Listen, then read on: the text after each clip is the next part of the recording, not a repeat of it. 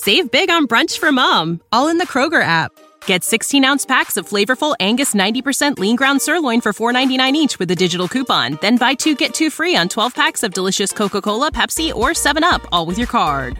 Shop these deals at your local Kroger today or tap the screen now to download the Kroger app to save big today. Kroger, fresh for everyone. Prices and product availability subject to change. Restrictions apply. See site for details.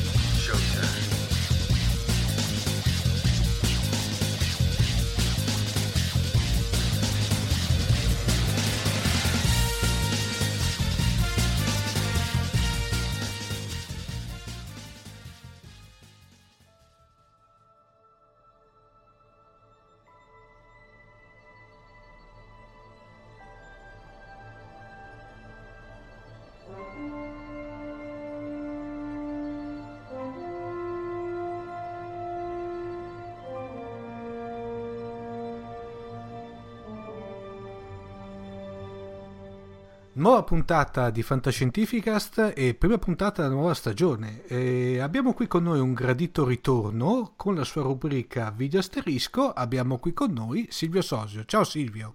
Ciao Omar. Dunque Silvio, eh, come, come insomma ci tocca, insomma, dobbiamo Ci par- tocca? eh, ci tocca, dobbiamo parlare della, della serie del momento. Sì, nella dobbiamo parlare delle due nuove serie di Star Trek che stanno andando in onda. Sì, in effetti sono due. Io volevo, evitare anche perché una ufficialmente non è ancora arrivata, diciamo, però ovviamente è disponibile nei canali, nei canali quelli che io chiamo alternativi. Silvio, cosa ne pensi? Parlo di, eh, di quella ufficiale, cioè quella... eh, cioè- ufficiale. Mm. Eh, beh, ho visto i primi tre, i primi, sì, i primi tre episodi. Ehm, ho anche letto un sacco di commenti in giro in internet. Insomma, ehm, è sicuramente un bel prodotto realizzato bene, moderno, diciamo, ehm, con eh, ehm, una certa dose di Star Trek cosità, poi magari ne parliamo più diffusamente di questo punto, eh, una trama bella spessa, densa, abbastanza diverso dagli Star Trek eh, del passato, diciamo, eh, soprattutto dal punto di vista del, eh, del fatto che si tratta di una storia sola che si svolgerà in tutta la stagione, non di episodi a sé stanti, insomma. si può dire un- una, su- una super miniserie. Sì, esatto, durerà eh, 10 episodi questa stagione. E il progetto originale di Fuller era di fare eh, ogni stagione una storia completamente diversa, eh, quindi anche con personaggi diversi e ambientate in epoche diverse. Però poi eh, Fuller eh, è stato un po' estromesso da questo progetto, quindi eh, in realtà, vabbè, eh, tutto da vedere come andrà insomma in futuro.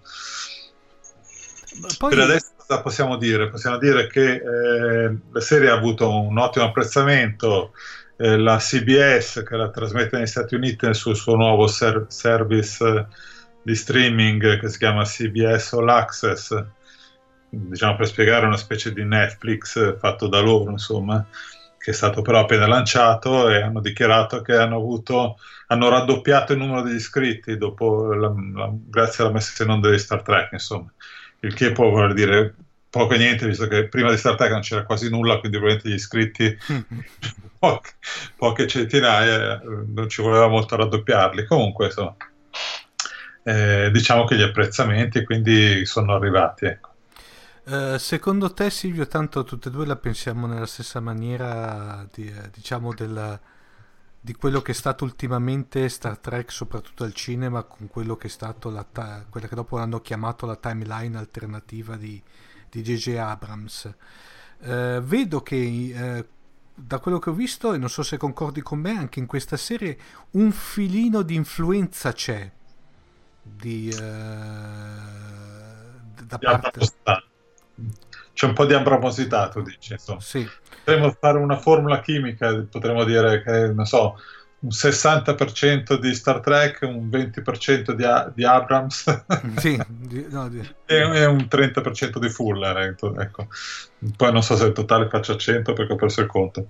Eh, sì, sicuramente ricordiamoci che tra i produttori c'è, eh, come si chiama, eh, Alec Kurzman, no? che è uno dei, diciamo, degli uomini che ha lavorato con Abrams ai film e poi sicuramente eh, è una serie fatta adesso con eh, diciamo tecniche moderne, con eh, un certo budget, quindi è chiaro che visivamente anche ricordi più i film che non i telefilm che, che ormai risalgono a, a, parecchi anni fa, insomma. Ah, tuttavia, ah. tuttavia eh, questa serie è ambientata nell'universo canonico di Star Trek, non è ambientata nell'universo alternativo di Abrams e, e sebbene ci siano un po' di elementi non proprio regolari, diciamo, però segue quella, quella, sto- quella cronologia ed è inserita in un momento storico ben preciso della cronologia tradizionale di Star Trek. Io tra l'altro ho apprezzato, non so se hai apprezzato te, che se poi c'è anche una certa, diciamo, c'è una continuity estetica da, fra Enterprise e, e, e, Discovery. Quello che però invece a me, eh, da appassionato di Star Trek, mi ha un pochino faccio, fatto storcere il naso, ma non più di tanto, è il fatto che ci sono un, un sacco di piccoli fanservice messi lì, che però tutto sommato stonano completamente. Beh, eh, diciamo che sì, ha una continuità estetica con Enterprise, nel senso che hanno le tute da meccanica, questo intende, le tute blu, sì. E, in effetti questa è una cosa un po' strana perché è, come tempo, diciamo come cronologia, è molto più vicina alla serie classica che Enterprise, ambientata dieci anni prima della serie classica quindi dovrebbero avere forse i pigiamini che hanno gialli e rossi che hanno nella serie classica, ma vabbè, sono, sono dettagli minimi. Eh, è vero, ci sono un sacco di piccoli elementi, di piccole citazioni, eh, mh, mm, anche il, non è un granché di spoiler la scena iniziale in cui loro camminano e poi disegnano il logo della, della flotta astrale, insomma è chiaro che è proprio una cosa per, per dire ai fan, oh che bello c'è Star Trek. E qua si gioca un po', diciamo, il, il, problema tra l'essere Star Trek da un punto di vista delle idee, del, della filosofia di fondo e l'essere Star Trek eh, superficialmente, con, eh, diciamo, con la forma delle astronavi, con le citazioni, con i triboli sulle scrivanie del capitano e queste cose qui. Quindi, eh, secondo me in questo momento siamo ancora un po' più da questa seconda parte, perché è una serie che parla di guerra, in cui non ci si fanno troppi scrupoli anche esatto. a combattere piuttosto che a, che a discutere. No? Eh, tuttavia, eh, come ho anche scritto, vorrei dare questo giudizio quando sarà finita la storia, perché è una storia che dura dieci episodi, quindi eh, non puoi dare un, una definizione della filosofia della serie finché non hai visto tutta la storia perché in una storia c'è un inizio in cui descrivi una crisi, c'è uno svolgimento e poi alla fine c'è una conclusione, quindi finché non trai le conclusioni non puoi dire Per cui, filosofia di fondo, secondo me. Insomma. cioè, diciamo, Silvio, questo qui potrebbe essere l'introduzione, ci, ci- dopo ci risentiremo a, a fine, a fine- a fine stagione per rifare una puntata. Eh, un- un- quello che hai, hai detto una cosa tanto giusta, eh, dati i tempi, eccetera, si, eh, si vede quello che io ho sempre definito, che si vede se vuoi anche in maniera molto più velata in eh, Deep Space Nine, quello che era il lato sporco della federazione, cioè c'è una guerra in atto e sostanzialmente non c'è nessun tipo di, chiamiamolo fra virgolette, scrupolo federale per raggiungere la vittoria. E questa è una cosa secondo me in- interessante, cioè almeno eh, poi soprattutto senza far spoiler, io la vedo molto dark come serie, come anche come, come aspetto, non so se con, convieni con me. Sì, eh, in Deep Space Nine eh, si partiva diciamo dal- da una situazione in cui gli ideali della, della flotta, de- della federazione, quindi di Star Trek, erano consolidati e venivano messi in crisi di fronte a una guerra contro un nemico eh, più forte, no? Eh, però c'era tutto il travaglio in questo eh, dover superare, dover eh, andare oltre le proprie eh, diciamo, regole morali per poter sopravvivere. Eh, quindi non la vedo, non l'ho mai vista di, di S9 come una serie che va contro i principi di Star Trek, è una serie che li mette alla prova, semmai. Mm. E invece in Discovery per il momento non sono stati molto messi alla prova, diciamo. La serie comincia, comincia la guerra dopo poco. E No, possiamo dirlo dopo... non c'è granché un tentativo di, di trovare altre strade, no? Anzi, la, la protagonista dice proprio che secondo i vulcaniani sarebbe stato giusto attaccare per primi, cosa che insomma non trova molti riscontri nella filosofia eh, di Star Trek, insomma, chiaro. Eh, Il fatto, sia dark, il fatto che sia dark chiaramente mi piace, insomma è bello, però come ha detto qualcuno eh, è una serie che ricorda forse più eh, Battlestar Galactica in questo Sì. momento. Beh. Tra l'altro c'è un assilone anche a bordo che fa l'ufficiale della sicurezza. Esatto.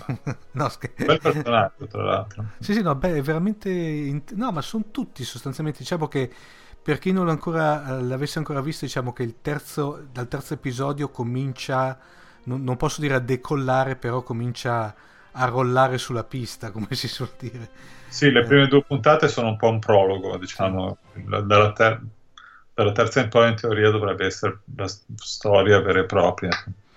Eh, Silvio, eh, una, una nota eh, de- dell'aspetto nuovo, del nuovo aspetto, del nuovo look dei Klingon, cosa ne pensi? C'è sotto qualche cosa che magari ci spiegheranno come penso io, oppure è l'ennesima rivisitazione estetica della razza? Eh, guarda, su questa cosa del Klingon ho già letto commenti di ogni genere eh, su- sui social.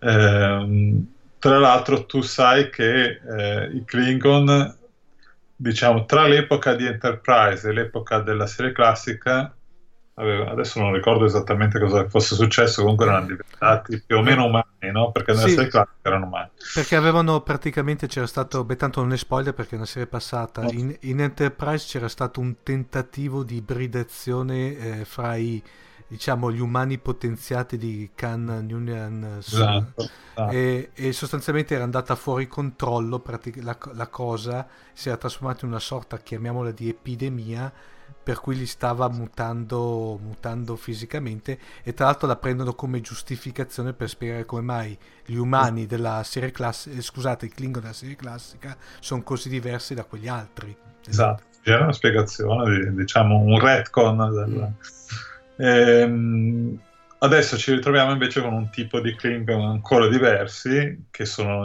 inseriti in mezzo tra quelli della serie classica e quelli di Enterprise. Però eh, dal mio punto di vista non sono in realtà poi così diversi, mi sembrano un po', diciamo, una eh, estremizzazione ehm, estetica, insomma, Sì. del Klingon, no? O potremmo dire forse un ammodernamento al, eh, al ventunesimo secolo, a quello che uno spettatore di oggi si aspetta dal punto di vista del trucco, della scenografia e così via, insomma. Eh, Che a- almeno ci hanno risparmiato, risparmiato gli elmetti di Into Darkness, ti ricordi? Di, eh, che- Sì, no, quelli erano davvero brutti, sì. Eh, però diciamo i fan poi si lamentano anche di altre cose, della forma delle astronavi, per esempio, che non rientrano in nessun catalogo del- delle flotte Klingon fino ad oggi conosciute, queste cose qui. Eh, mentre dal punto di vista politico invece mi pare che sia più o meno rispettata la cosa, però anche lì ci sono critiche. Ora, chiaramente i fan che, che sanno parlare anche... Ah no, c'è anche questo fatto che parlano Klingon ma lo parlano sbagliato dal punto di vista scientifico. Questo Ah. è stato detto da un esperto di lingua Klingon. Ah, per cui è, è certificata la cosa. Sì, eh, insomma, queste cose mi lasciano un po'... Ma eh, su- Però- se- no, però voglio dire, per i fan sono, sono importanti, eh, però vabbè, insomma, ci si può anche passare sopra a un certo punto. Tanto poi rimettere le cose a posto con una spiegazione posteriore non è, è una cosa difficile. no, tra, tra l'altro oggi ho già visto, e di oggi eh, l'ho visto su un post un, eh, del, sito, della, mm, del sito TG Trek, che c'è stata proprio anche una dichiarazione per spiegare come mai il delta della flotta stellare era già adottato su... Sai che c'è, c'è stata quella questione che adottavano il delta da flotta stellare che eh, diciamo era invece... E nella serie classica invece era simbolo solo. Allora, sono riusciti a trovare fuori una un po' arrampicata sugli specchi, secondo la mia visione, però sono riusciti già a parare questo problema qua. Quello che io non riesco a parare, Silvio, eh, sono anche, io li chiamo i mortaretti di JJ, cioè quando sparano coi fase che sparano quella specie di, di sembra delle bordate di cannoncini, una roba del genere. Non... Eh, beh, ma sai, anche i siluri fotonici hanno avuto loro la loro evoluzione nel tempo. No? Eh, no, ci sono altre cose che lasciano perplessi, per esempio eh, questo uso dei- del- degli ologrammi per comunicare, no?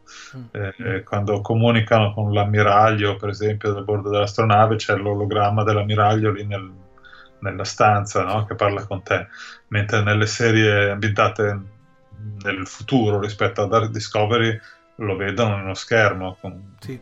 e allora uno si chiede come mai sono tornati indietro dal punto di vista tecnologico. No, Tra l'altro sono anche ologrammi intelligenti, c'è una scena addirittura, tanto è un micro spoiler, di Sarek che sta parlando con, con la, con la- la ragazza, con la protagonista, addirittura l'ologramma si siede sul letto. Sì, sì, sì, esatto. Ah, cui- Che poi io non ho mai capito cosa ci sia di buono a comunicare tramite olog- tra questi ologrammi che- con cui comuni, anche in Star Wars, sono sempre tutti disturbati, li vedi male, sfrigolano, ma insomma non era meglio una TV normale. Sì, esatto, cioè, eh, boh, sai, fa, fa più fico però. eh. Per cui, da- allora, in estrema sintesi, che dopo passiamo nella seconda parte della trasmissione per parlare dell'altra serie Trek, Sì. Ecco, eh, fino adesso diciamo pollice su, vero, come, come serie, tutto sommato. Ah sì, certamente, certamente eh, ci si aspettava, eh, ci si aspetta sempre tanto da Star Trek, ci si aspettava moltissimo per il fatto che c'era Fuller, Mm? eh, Brian Fuller che è un po' un genetto di queste cose, e purtroppo Fuller poi, come sai, ha dovuto lasciare. E tra l'altro è curiosa questa storia di Fuller perché, vabbè, loro dicono ha lasciato consen- consensualmente perché non aveva tempo da dedicare. Eh, altre- da altre parti ho letto che invece è stata un- una separazione non così consensuale. In sostanza, cosa è successo? Che la CBS voleva la- lanciare la serie eh, a febbraio di quest'anno perché doveva inaugurare appunto il CBS All Access.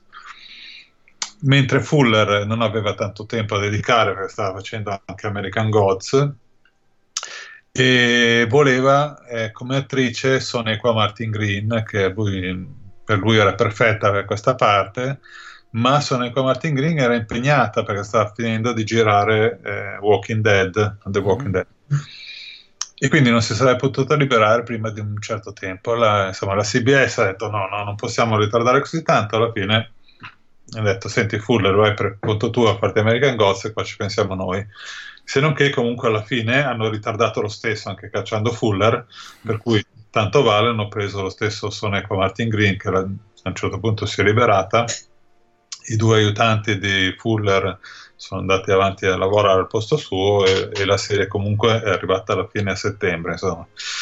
Eh, però se non fossero stati così frettolosi quelli di CBS, della CBS forse avrebbero avuto ancora Fuller in squadra. Eh, l'effetto della partenza di Fuller non lo vediamo ancora perché i primi tre episodi li ha scritti lui quindi stiamo vedendo quello che ha fatto lui. Bisognerà vedere in, in, nelle puntate successive di cui lui aveva tra- scritto soltanto diciamo, lo scheletro generale della storia della stagione, come se la caveranno gli altri eh, al suo posto. Insomma. Speriamo bene.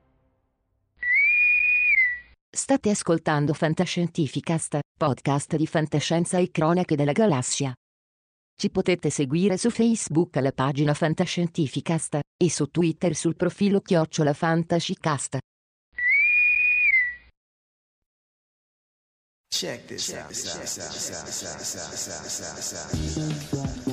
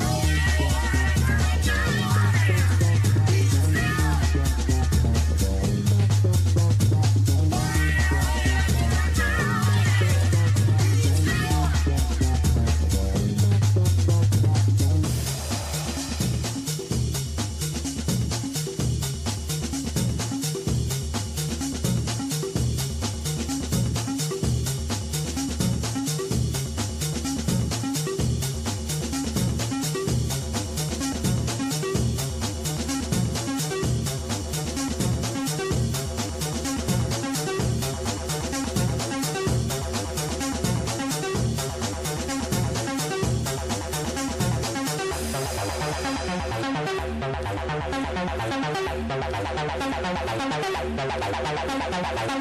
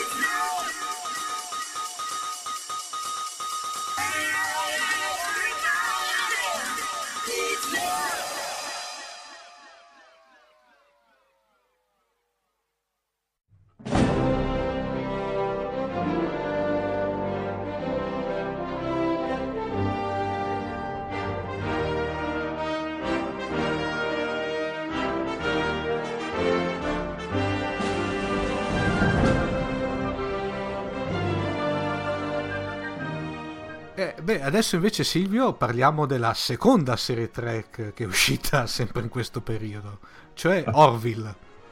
Orville, The Orville, anzi per esattezza, che è una serie prodotta da Seth MacFarlane, che in Italia è conosciuto eh, ovviamente per le serie eh, a cartoni animati dei Griffin e di American Dead. E poi ha fatto anche eh, due film, eh, come Ted- li chiamano?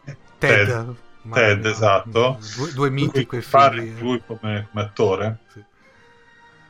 E, e lui è un gran fan di Star Trek, questo proprio si vede, ma proprio uno di quei fan eh, che sanno tutto. no? E ha voluto a tutti i costi creare questa serie eh, che si chiama The Orville, che non è una serie di Star Trek, ma che è Star Trek fino al midollo. È Eh, una serie. Eh, Perdonami Silvio, potrebbe essere come a suo tempo Galaxy Quest praticamente, che lì veramente era una... Questa era una serie che prendeva in giro Star Trek. però era più track di, di, di The Orville non track. prende in giro Star Trek. The Orville non prende in giro Star Trek. The Orville è Star Trek. Eh, dovrebbe essere una serie eh, comedy, una serie mm, comica da ridere, insomma, brillante. In realtà lo è abbastanza poco perché eh, finisce sempre per fare delle puntate di Star Trek che sono eh, se- quasi serie, insomma, c'è una battuta ogni tanto, anche carine, devo dire, ma il succo della, del- della storia è serio ed, ed è veramente sembra di vedere la serie classica di Star Trek con, eh, con eh, Robert Sawyer che è uno scrittore di fantascienza l'ha definita la serie, eh, la serie classica con le scenografie di Next Generation Ecco, per cui... Ascolta Silvio, senza dare, diciamo, senza cadere nello spoiler, cosa, la serie di che cosa, di che cosa parla? Dunque, la serie parla di eh, questo cap- mh, capitano eh, Ed Mercer a cui viene affidata una nave della flotta stellare perché ci sono un sacco di navi ma non ci sono abbastanza capitani, perciò decidono di darne una anche a lui, al quale viene eh, affiancata la ex moglie ehm, che l'ha tradito praticamente con una specie di andoriano tutto, tutto blu, perciò non sono in buoni rapporti. La moglie è interpretata da Adrian Palicchi che faceva ehm, Agents of Shield Mhm.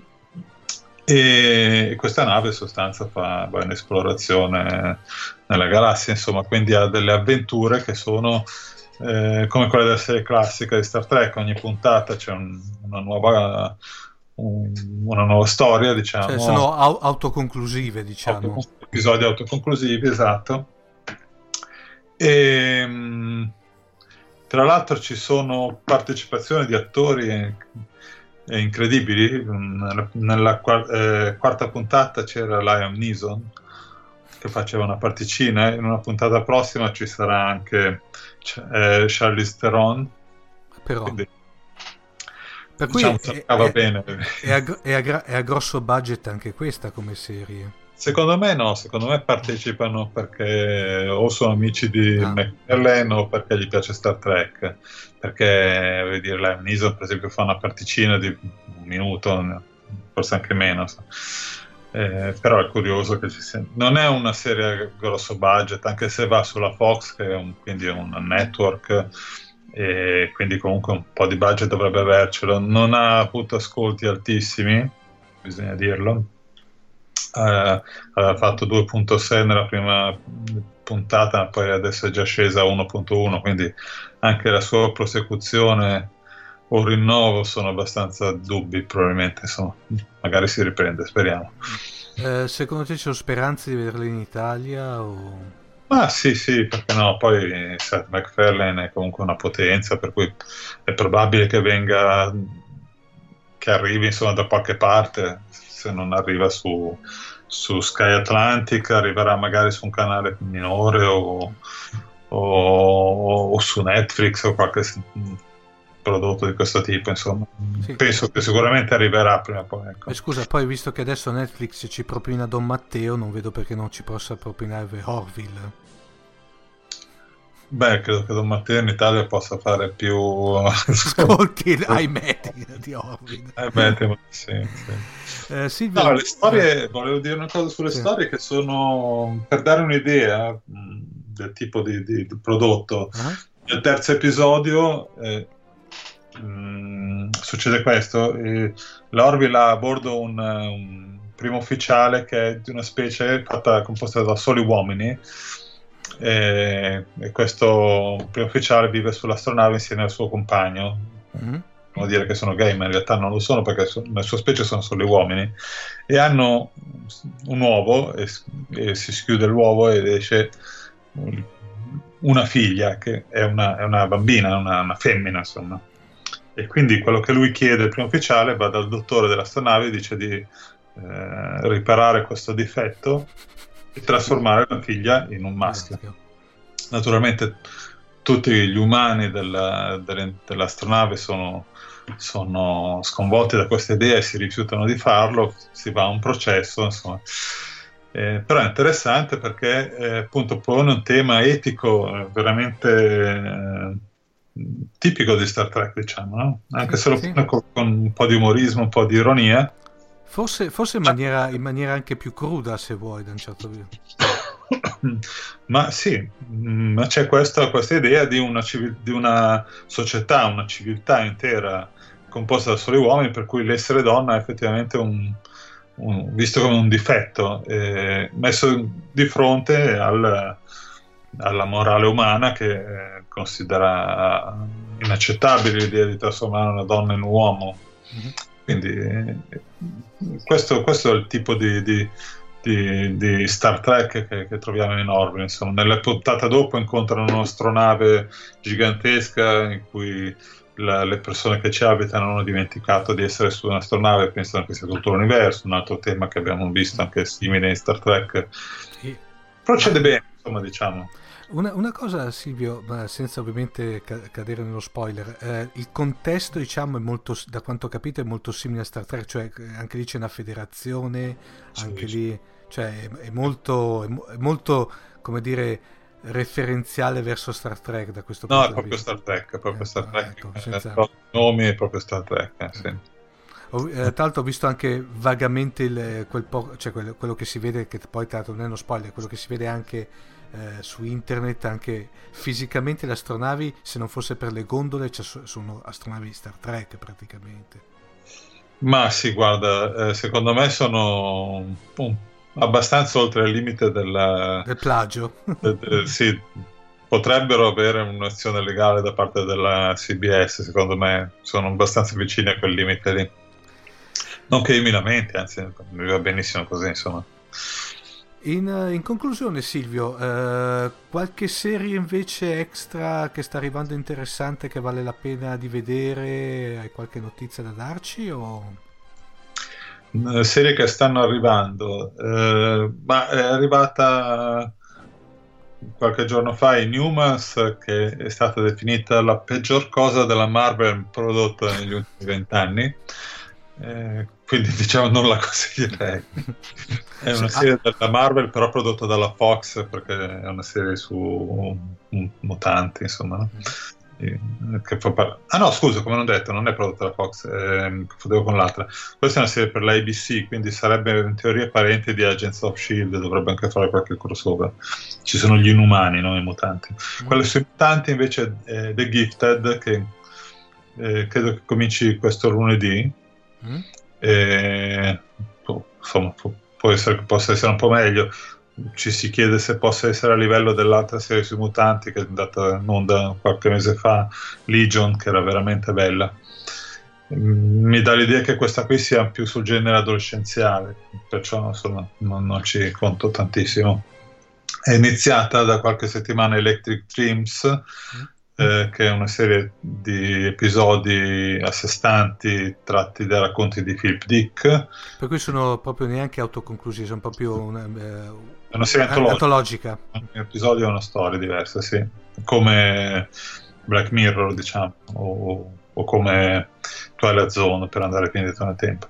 Però questi sono tratti da racconti di Philip Dick. Ne sono già usciti tre, mi pare. Non l'ho ancora visto, però devo ammettere perché anche io non riesco a vedere tutto.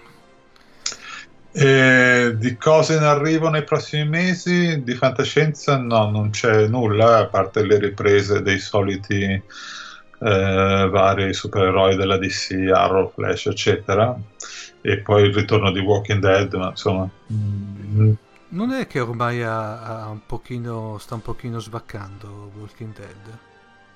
Walking Dead sta spaccando da tre anni. No, e questa, que- certe volte ci sono veramente certe serie che fanno un accanimento terapeutico, chiamiamolo un accanimento terapeutico, perché non mi viene in mente un'altra definizione, che è una cosa incredibile, veramente. Ma sì, ma sai, rispetto a The Guiding Light, comunque hanno ancora un sacco di tempo Mhm. davanti. The Guiding Light hanno andato avanti tipo, mi pare, per 50 anni o 60. Ecco, figurati. Bene, eh, direi che per questa puntata è tutto, Silvio. Ti ringraziamo della tua presenza. Ah, tra l'altro ricordiamo una cosa importantissima, ricordiamo che il eh, dato che adesso la, la puntata non si dice mai in podcast, però da- eh, visto che è oggi dovrebbe essere venerdì, per cui chi l'ascolta quasi in, in diretta è venerdì, il prossimo fine settimana a Milano ricordatevi che c'è Strani Mondi, dove peraltro c'è dove c'è Silvio, ci saremo anche noi in quanto media partner, ma poi anche, cioè se si vuole, se venite per fare quattro chiacchiere, nel mio caso sputarmi in un occhio, siete ben- benvenuti, no scherzo. Eh, vi aspettiamo tutti a Strani Mondi, vero Silvio? Certamente, eh, ci saranno oltre a me e te, ci sarà anche un altro migliaio di persone, penso. Che- Ehm, ci sarà Pat Cadigan, ci saranno altri scrittori. Forse viene anche Bruce Sterling, mi diceva. Non l'ho scritto da nessuna parte ancora, perciò questa è una notizia in anteprima. Ah, caspita, grazie, grazie della news. E si parlerà di fantascienza, di fantasy, di weird, eh, con incontri, un sacco di libri, presentazioni, ci saranno un sacco di editori con i loro banchetti, quindi proprio una festa, un'orgia è stata chiamata, un'orgia per appassionati di fantastico. Anzi, ricordiamo che se volete proprio approfondire l'argomento, a parte visitare il sito che è eh, www.stranimondi.it, vi ricordiamo che eh, abbiamo a suo tempo fatto una puntata speciale dove eh, con, eh, con Andrea Vaccaro e, eh, un, altro degli organizzatori e anche Silvio abbiamo praticamente parlato dell'evento, eh, degli ospiti, di come si... No, comunque è un bel evento, è veramente un'occasione per venire a contatto con quello che, a parte autori, ma quello che è veramente il mondo della fantascienza libraria in Italia un- veramente sì beh l'orgia non mi piace perché dà l'idea cioè, mi dà più l'idea dell'agorà dai che è un pochino più aulico più Vabbè, insomma. Comunque a Milano, eh, non, so, non so se l'abbiamo detto, Milano 14-15 ottobre. Ok, eh, la- eh, eh, alla, cos'è, eh, dalle parti di Viale Monza esattamente Alla casa di giochi in via Santo Guzzone 8. 8, che è una, trasve- una traversa di Viale Monza. Sì, esatto, fermata a Villa San Giovanni del metro 1. Bene, Silvio, ti ringraziamo. Allora ci risentiremo fra non molto per se esce qualche cosa di nuovo. Poi, ovviamente, mi hai già fatto la promessa che ci risentiamo a fine stagione per fare la somma di, eh, o quantomeno tira- tiriamo le somme su quello che è stato Discovery. Ti ringraziamo ancora di averti a bordo e alla prossima. Grazie Omar, grazie e saluti a tutti. Ciao! Ciao ciao.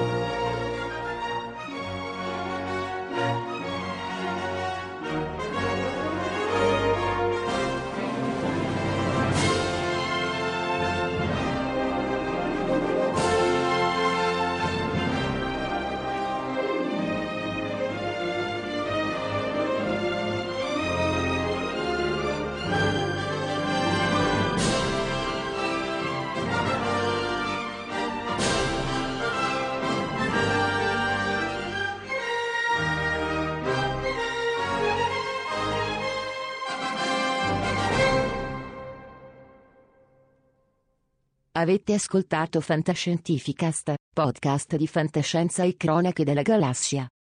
Da un'idea di Paolo Bianchi e Omar Serafini, con il contributo fondamentale e decisivo del Silon Prof. Massimo De Santo. www.fantascientificast.it, email, redazione chiocciolafantascientificast.it. Tutte le puntate sono disponibili sul nostro sito, su Apple iTunes e su Podbean all'indirizzo podcast.fantascientificast.it. Potete seguirci ed interagire su Facebook alla pagina Fantascientificast e su Twitter sul profilo Chiocciola Fantascicast. Se volete potete lasciarci una valutazione a 5 stelle su Apple iTunes ed offrirci una birra romulana o un gotto esplosivo pangalattico tramite una donazione PayPal utilizzando l'apposito bottone sul nostro sito. L'equipaggio di Fantascientificast vi augura lunga vita e prosperità e vi dà appuntamento alla prossima puntata.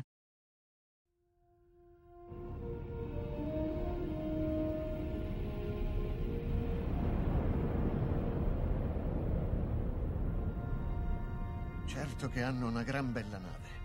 E hanno un capitano ancora più grande. Allora è finita a quanto pare. Io dico che sarebbe il caso che ci muovessimo anche noi. Capitano, ho appena ricevuto un ordine dal comando. Dobbiamo tornare alla base immediatamente. Cambiano equipaggio.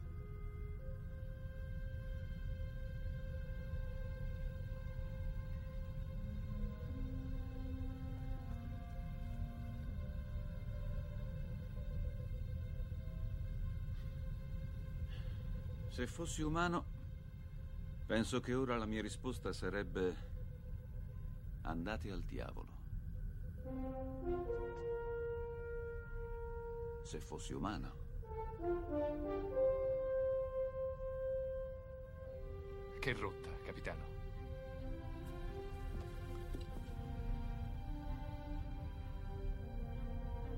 Seconda stella a destra. Poi dritto fino al mattino.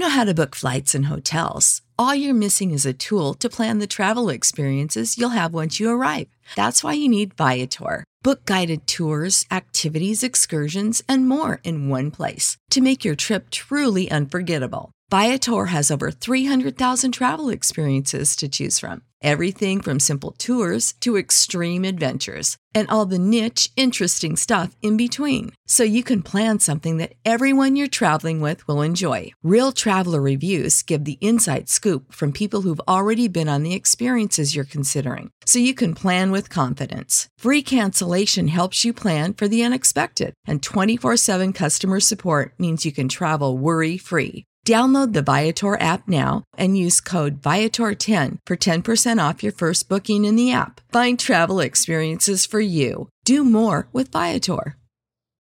When you need mealtime inspiration, it's worth shopping Kroger, where you'll find over 30,000 mouth-watering choices that excite your inner foodie. And no matter what tasty choice you make, you'll enjoy our everyday low prices, plus extra ways to save, like digital coupons worth over $600 each week. You can also save up to $1 off per gallon at the pump with fuel points. More savings and more inspiring flavors make shopping Kroger worth it every time. Kroger, fresh for everyone. Fuel restrictions apply.